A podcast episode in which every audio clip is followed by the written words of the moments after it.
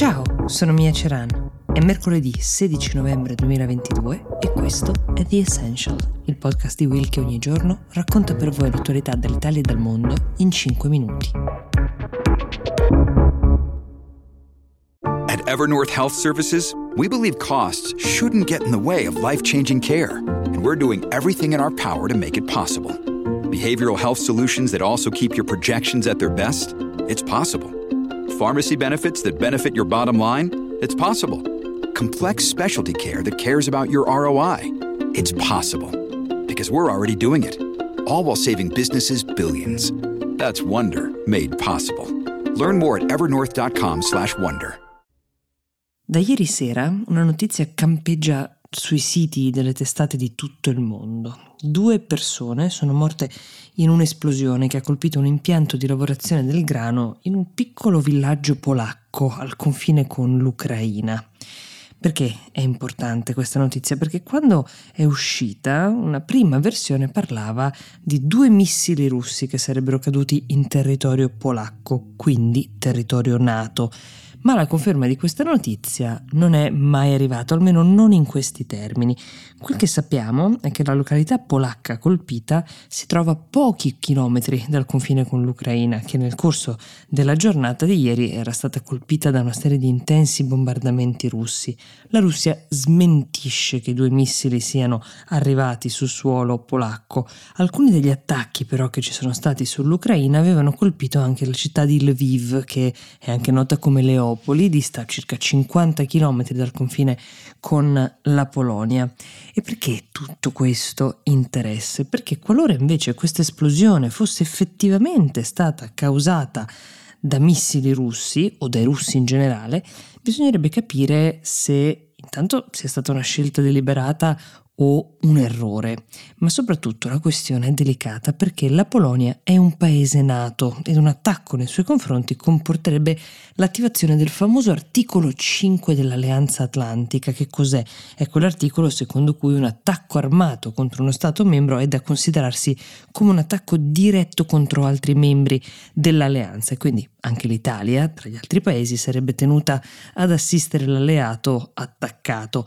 Per prima dovrebbe essere però la Polonia ad invocare l'aiuto degli alleati e sappiamo che nella notte è intercorsa anche una telefonata tra il presidente polacco e quello statunitense Biden che a loro volta dovrebbero però verificare ovviamente le informazioni, cercare una piena conferma prima di qualsiasi mossa. Insomma, attendiamo, vi daremo aggiornamenti nella giornata di domani, ma per ora la terza guerra mondiale sembra ancora lontana.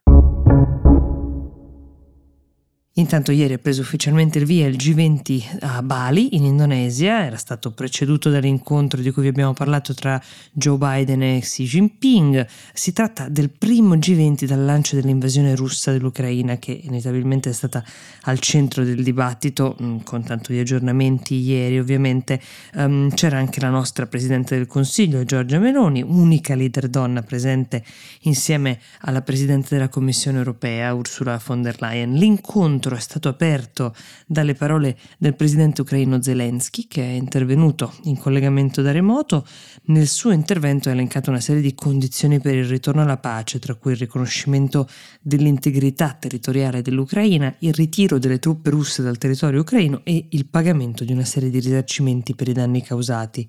Al meeting, come già anticipato negli scorsi giorni, non si è presentato Vladimir Putin, che è stato sostituito dal suo ministro degli esteri Lavrov. Il dato politico che emerge in maniera più evidente da questo G20 è senza dubbio il forte isolamento della Russia che mai come oggi sembra trovarsi ai margini della comunità internazionale.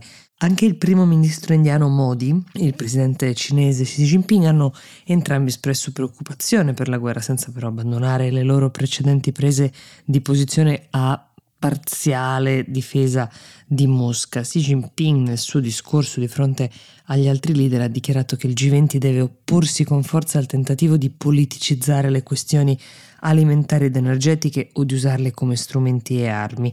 Lo ha fatto con un tono molto deciso, come poche volte ha fatto prima, parlando della guerra.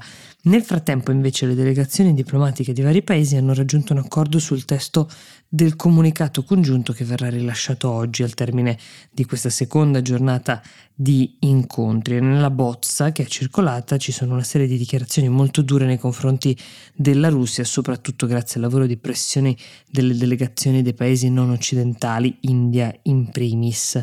Secondo tre funzionari che sono stati sentiti dal Financial Times, proprio la delegazione indiana ha avuto un ruolo importante nello spingere gli altri Stati membri a sottoscrivere i passaggi più critici di questo comunicato nei confronti dell'invasione russa. Nella bozza che il Financial Times ha visto e da altri che hanno visto altre testate, si legge che la maggior parte dei membri del G20 condanna fortemente la guerra in Ucraina, accusata di causare quelle che sono state definite sofferenze immense, oltre a esacerbare le fragilità dell'economia globale in materia di sicurezza energetica e alimentare, un tema piuttosto sentito specie dai paesi del sud del globo.